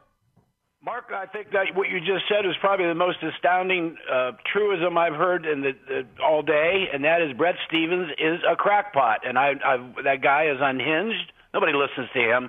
Disregard that man. But anyways, I was calling about un, unfreedom of the press. I read it. It is good. It is solid. It is an autopsy on our media, and I would I Thank would you. posit my words. Brian Stelter is a spokesperson for Jeff Zucker. Jeff Zucker. You mean Mother Zucker? Mother Zucker is obviously, unfortunately, you can only conclude a mouthpiece of the corporation that owns them, and I believe that is AT and T. Is that correct, sir? I believe it's AT and T. And you know what? Has CNN ever done a critical story on AT and T? No, they haven't. I've never seen one. See, my my my working theory here, is such as it is, is these major conglomerates purchase some of these newsrooms. They may not disagree with them, but they also know we own them and we're not going to be targeted by them. Right, right. And and also, uh, you know, people just intuitively have figured out that it's fake news, and fake news is the enemy of the people because if the people can't get informed of pertinent facts and their Well, how do you like this New York Times piece where they hide their anti-Semite in a pile of manure? Really, a long slog of an article. Then they try and turn the narrative on Trump, who has nothing to do with these operatives. These operatives who are citizen journalists digging up background information on these so-called journalists, and they're finding out shocking information. And then these so-called journalists, oh, you're attacking journalism. Matt Boyle, all he was doing was uncovering the truth.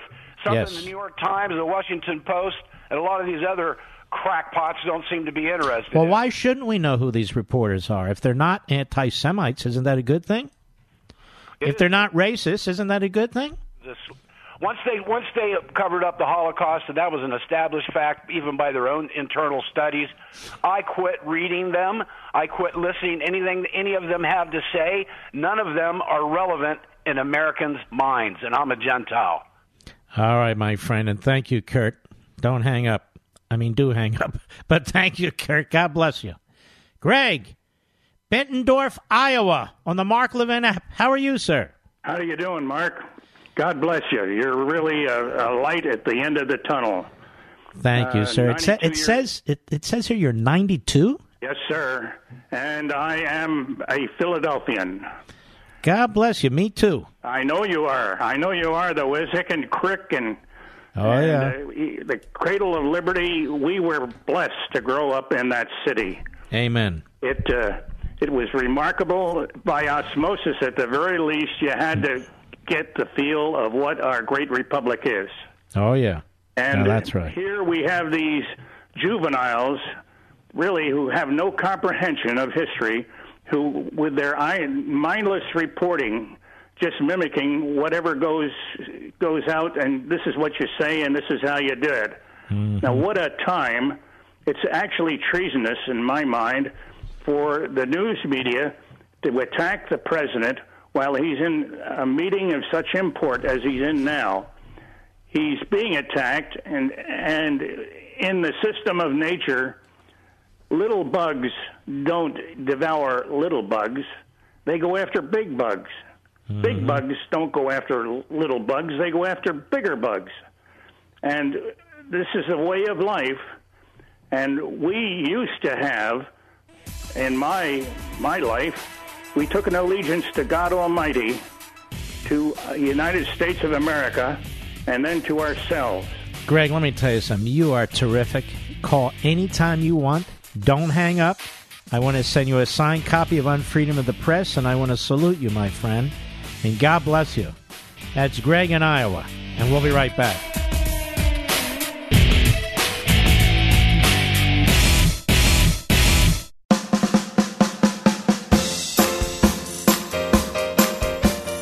Nobody says it better than Mark Levin. I'll go with what Mark Levin said because nobody could say it better. Call in now at 877 381 3811. I am proud that we have this president. I really am. He does things in many ways that are unorthodox, and they need to be done in an unorthodox way. You don't have to, you know, agree with everything, I agree with the bulk of it. There's no question about that. Wouldn't it be nice if search engines and social media sites were unbiased platforms that didn't choose a political side? We'll keep dreaming. In 2016, the tech elites at Google bragged about donating millions of dollars to Hillary. Now, these big tech companies that restrict the free speech rights of conservatives, well, they're the very same corporations we're trusting to handle our personal data online. I don't want them using my web history or video searches against me. Do you? That's why I use ExpressVPN every time I go online. When I use ExpressVPN, these tech companies can't see my IP address at all. My identity is masked and made anonymous. Plus, ExpressVPN has the added benefit of encrypting 100% of your data to keep you safe from hackers and internet bad guys. Protect your online activity right now. Find out how you can get three months free at expressvpn.com slash mark. That's expressvpn.com slash mark for three months free with a one-year package. Visit expressvpn.com slash mark to learn more. I want to go to my good friend Barbara from Harlem, New York, WABC. Barbara's been with this show from day one. She is a sweetheart. She's got a wonderful daughter as well. Barbara, how are you? I am wonderful, wonderful, and very wonderful since I'm hearing your voice. well, thank you. What do you make of all this media stuff? Well, you know, I used to work for a newspaper during the Vietnam War. I was a teletype operator. And I saw the lies that were printed when the media, when you, when the people got the newspapers in the morning. And I promised myself during that time that I would not buy newspapers because I didn't trust them. And you saw and it firsthand. Living, yes, I did. I saw it firsthand as that teletype operator because everything that was happening over there, you know, I, I was getting it on the teletype machine. Mm-hmm. And when I saw the newspaper in the morning, I said, "Oh my goodness, they make up stuff." Mm-hmm. So and how do you like how do you like them writing this long piece in order to cover up their own report. I'm, by the way, Barbara. Yes. You have written a beautiful book, and I've been meaning to talk to you about it. Tell everyone the name of it. Tell us what's about your what your book's about. Well, it's called Escaping the Racism of Low Expectations. Um, you know, I wrote it from the perspective that black usually equals the Democratic Party. I've exposed some of the group think some of the things that go on in the Democratic Party because I was a faithful attendee of many of those clubs, and um, it just didn't sit well with my personhood. So I wrote a book and exposed that groupthink mentality. I call it the delusional dust that they they, they spread around in our communities, and it settles on the brains of too many people. Now, when did you decide to abandon the Democrat Party? When, oh, that was a long, long time ago. In other words, uh, when uh, Mayor Giuliani was running, I was still a member of the Democratic Club, but I would sneak away and work on his campaign mm-hmm. because I figured he would be a better mayor for New York City than David Dinkins, and I was right but I couldn't let my Democratic friends know what I was doing. And, um, you know, I had to cover my face when the press showed up. I did a lot of that. But um, he won. I was invited to um, Gracie Mansion when he had his victory celebration. Mm-hmm.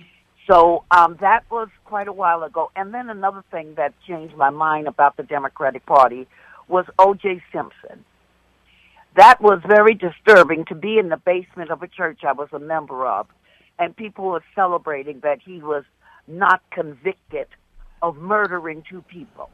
And then I asked the lady who I worship with, I said, um, does it make any difference that, um, you know, this man has killed two people? And they were celebrating that these, that a black man had gotten away with murder. Jeez. So all of these things changed my mind about the Democratic Party because everybody was a Democrat. All of the ministers, with the exception of one, were all Democrats. And they had this mentality Clinton couldn't do any wrong, you know, and no Democrat could do any wrong. I asked a woman one time in church, I said, so if the devil was a Democrat, I guess you'd vote for him because they swore that Clinton was totally innocent of anything anyone could ever say about him. I didn't vote for um, Clinton either time. I never told anybody because, you know, you don't say those things in Harlem. so uh, that's not the history of my experience of abandoning the party that has forgotten about the, the, the founding of this country. They rebel against it. They rebel against every tradition. They told black people, you don't need a man in the home. Look at how they've decimated our communities. And I'm so proud that I made that choice a long time ago, and I'm so proud to see many blacks and others getting out of that rut and getting free of that delusional dust. That's what my book is about. And the book is, and let's link to it, Mr. Producer, Escaping the Racism of Low Expectations. Now, Barbara, do you see things getting a little better? You, you, you, kind of indicated there that more and more people are seeing the, the side of liberty. Yes, yes, they are getting better. You know, I've been meet. I met a wonderful woman in, in when I went to the women. Uh, uh, what was it? Women for Trump down in the King of Prussia. She has been a conservative. She's a black woman. Has been a conservative. Her name is Barbara also. And I've met. Oh, I've met uh, another lady from the Walkaway. I am so happy to meet these people. For all of these years, I have never been able to link up with blacks who thought like I thought. And this has been so invigorating to me. This is mm-hmm. just, I mean, I'm so happy to see this in my lifetime. And your daughter's the same way. Oh, definitely. My daughter has been a conservative. She's the one who turned me on to listening to people like you years Oh. and years and years ago. She's been doing this and learning. She she's smarter than I am, you know. but so she's the one who helped me to really get to know about talk radio and things of that nature. And I mm-hmm. couldn't be proud of, you know, for her to be my daughter and for me to be her mother. And I couldn't be prouder for you to be my. The book is Escaping the Racism of Low Expectations, Barbara. Anything else you want to say? Well, yes, and and it's on Amazon and other popular, you know, outlets. But you know what I wanted to say, Mark? Yeah. You know what? You're you're the you're one man who's been in my life longer than even my husband. Uh oh. uh oh. I love you, and I really appreciate you explaining things the way you explain them. Well, And it, it, it's you know it's it's taken me to another level. You know, even with the Federal Reserve Board and what's going on with that, and how you broke it down Friday. I said, my goodness, you, you know, you just um, invigorate me. You for all of these years, you've never disappointed me at all. Barbara, thank you. God bless you and your beautiful family. And uh, hope folks, you'll get your copy of Escaping the Racism of Low Expectations. We're going to link to it on Amazon.com. Uh, that's the best place to get it. You can get it right away overnight. Just link it up with my book. Get them both. If you already have my book, get Barbara's book. Escaping the Racism of Low Expectations. You can hear how beautifully Barbara speaks. I mean, not a misstatement. Every syllable's perfect, Barbara. Just beautiful. And God bless you, my friend. Well, thank you for teaching me how to speak. Well, I love you, darling. God you too. God bless. She is the best. Wonderful, wonderful lady. Let's continue. What do you say? Tom. Tom's River, New Jersey, the great WABC, actually Sirius satellite. Go. Great. How you doing? Good to talk to you. Thank you. My personal feeling is that uh, the news media, the Chuck Todds and the leftist politicians are the number one enemy. Uh, they're setting the stage for China, Russia, and Iran, uh, constantly pounding uh, Donald Trump every day, every day. It's it's like uh, it's like our our enemies abroad have have a, a an open back door into our country. It, it's it's really scary. It really is. Um, I mean, and then you got the you know the Clintons with their dealings with Russia and Feinstein and her chauffeur and all. It's just uh, it's getting it's just uh, a lot has to be cleaned up Well, you know what? It's it's like our faculty in our major uni- universities and colleges, particularly the Ivy Leagues. The New York Times hires people of absolute like mind.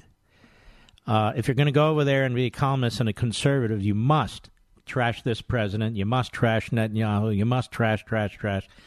Um, and that's the way it works. You think a conservative could be a host? Or leave, how about somebody who's neutral could be a host at CNN or MSNBC? No way. Do you think uh, you could get a real honest reporter at the New York Times? No way. So this is what we're dealing with. And so let's not pretend it's a free press. It's an unfree press, the modern media today. And we're the ones who support a free press. We're the ones who, who demand on self policing and standards. And we're the ones who are now looking for alternative news sources and platforms. I love the way this guy Vogel and the rest, because they've all been indoctrinated by the same people, they like to talk about themselves as a profession. They're not a profession. They're not a profession. Was a profession. It's not a profession now. And so you have people working hard just because they don't work for the New York Times or some conglomerate doesn't mean they're not capable of doing reporting and so forth. And a lot of us get our information elsewhere. You know, the New York Times will break stories, some good. We got that. But overall, the problem is it pushes an agenda. Thank you for your call, my friend. We'll be right back. Mark Levin.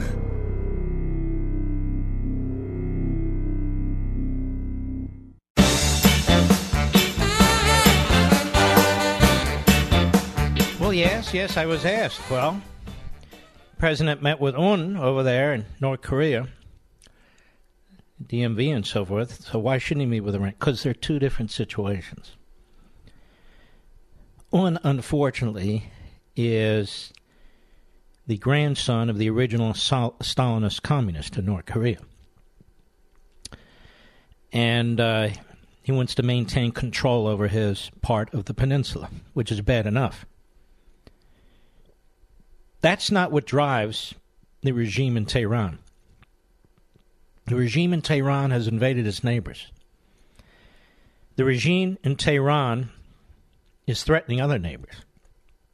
The regime in Tehran is driven by a fanatical fundamentalist religious ideology. That makes it utterly different. Now, they're both extraordinarily dangerous. But when you sit down with and talk to a uh, surrogate for the head muckety muck over there in Iran, uh, they're looking at you as an infidel. They have no intention of entering into any agreement that they're going to comply with because you're not the higher authority. Any deal they make is intended to get them where they want to go, which in the case of this regime is world domination and the forced conversion. Now, you may think this is crazy, but that's what drives them. That's what drives them. So it's it's a completely different mindset, even though both are very dangerous. That's why you can't sit down and quote unquote negotiate with the Islamo Nazi regime in Tehran, and you shouldn't sit down with it at all. And we should support regime change. That is, keep the pressure on, tighten the screws, stop at the five waivers, and put an end to this. Just Mark's opinion. Protest, and I'm not a right winger, I'm not a hawk, and so forth. I bring prudence to this, not ideology. Protesters and citizens in Hong Kong have been rising up against the totalitarian communist regime in Beijing, and I feel sorry for these young people. I see now how they're really being brutalized and beaten. And you know what that tells me? That tells me that you now have regular Chinese military conducting themselves as Hong Kong police. So the Chinese military is there. Trust me on this. You've got rabid anti Semites, a handful of them in Congress, relentlessly attacking this country, Israel, Jewish people, tens of thousands of illegal immigrants seeking to cross our border tax the resources of our of our country. And what's the biggest story for the uh, for the media? Well, after failing on all fronts, it's now a disgusting attempt, obviously, to brand the president and Americans who voted for him as racists. It's exhausting. Where can you go to reinvigorate? Where can you go to get a tune up every day? Well, go to Levin TV. At Levin TV, you'll get my uncensored and unfiltered takes on the important events of the day that affect you, and give it serious, substantive context. And you're also going to be greatly entertained. So why punish yourselves? Sign up, go to levintv.com, L E V I N TV.com, or give us a call, 844 Levin TV, 844 L E V I N TV. Now, if you enter promo code Levin, you'll also get $10 off your annual subscription. So that's levintv.com, promo code Levin for $10 off your annual subscription. Or call us, we're there now, 844 Levin TV, 844 L E V I N TV, and tell them code Levin and you'll get 10 bucks off your annual subscription as well. Now, wouldn't that be great? Oh, there it is. I thought I lost my call screen with a few minutes left in the show. All right, let us go to uh, Jim, Long Island, New York, the great WABC. Quickly, go. Hello, Mark. Thank you very much for taking my call. I appreciate You it. got it. I just wanted to uh, go to a question regarding the mental state of our Democratic Party leadership since they're questioning the presidents, specifically Pelosi, Schumer, Biden, et al., and any of the 20. They look a little shaky, don't they? They they do, but a point about them is that they lie incessantly. Mm-hmm. They lie about issues. They lie about topics. They've lied along many multiple election cycles. Some of the senior statesmen among them. And the point being this: that leaves us with two possibilities. One, they are pathological liars, which is a clinical psychosis, it's diagnosable. Or two, they lie for their own benefit, which is corrupt. Their minds are corruptible and can be bent for their benefit or the benefit of their allies. Or three, they're ideologues and they don't care about truth. They care about ideology. In either case, wouldn't that make them unfit for office? Well, I don't know. I'd have to ask Brian uh, Helter Skelter uh, and see what he thinks because obviously he's now the world's greatest psychiatrist. I'd love to see his credentials. It just He has no credentials. He's a putz. it just makes me want to ask some Republican in either House of Congress to grow a spine and pose those questions to the CNNs of the world. All right, my friend. Robert, Eureka, California, on the Mark Levin app. Quickly, please. Go. Yeah, well, uh, thanks for taking my call first. And uh, Yes. Shut your door. Yeah. Oh, okay. Uh, Or will put your do. seatbelt Anyway. on. Something. Yes. oh no, I'll close the door. Anyway, no, I was just appalled, totally appalled at how the the uh, Democrats are just attacking the president. They're, they're bullies. They're total bullies. Well, how about the media? The Democrats aren't even around right now, but they, they have their fill in. I mean, think about that. The Democrats are out of Washington, D.C., so the media interview themselves and just unleash on the. You know, the media are destroying the media. That's a fact. Not the president, the media are. Thanks for your call, buddy. We salute our armed forces, police officers, firefighters, emergency personnel, all law enforcement. Thank you. You Levinites out there, God bless you. Swing over to Amazon.com. Grab your copy of Unfreedom of the Press. It's sitting there for you. I'll see you tomorrow. Take care of yourself. From the Westwood One Podcast Network.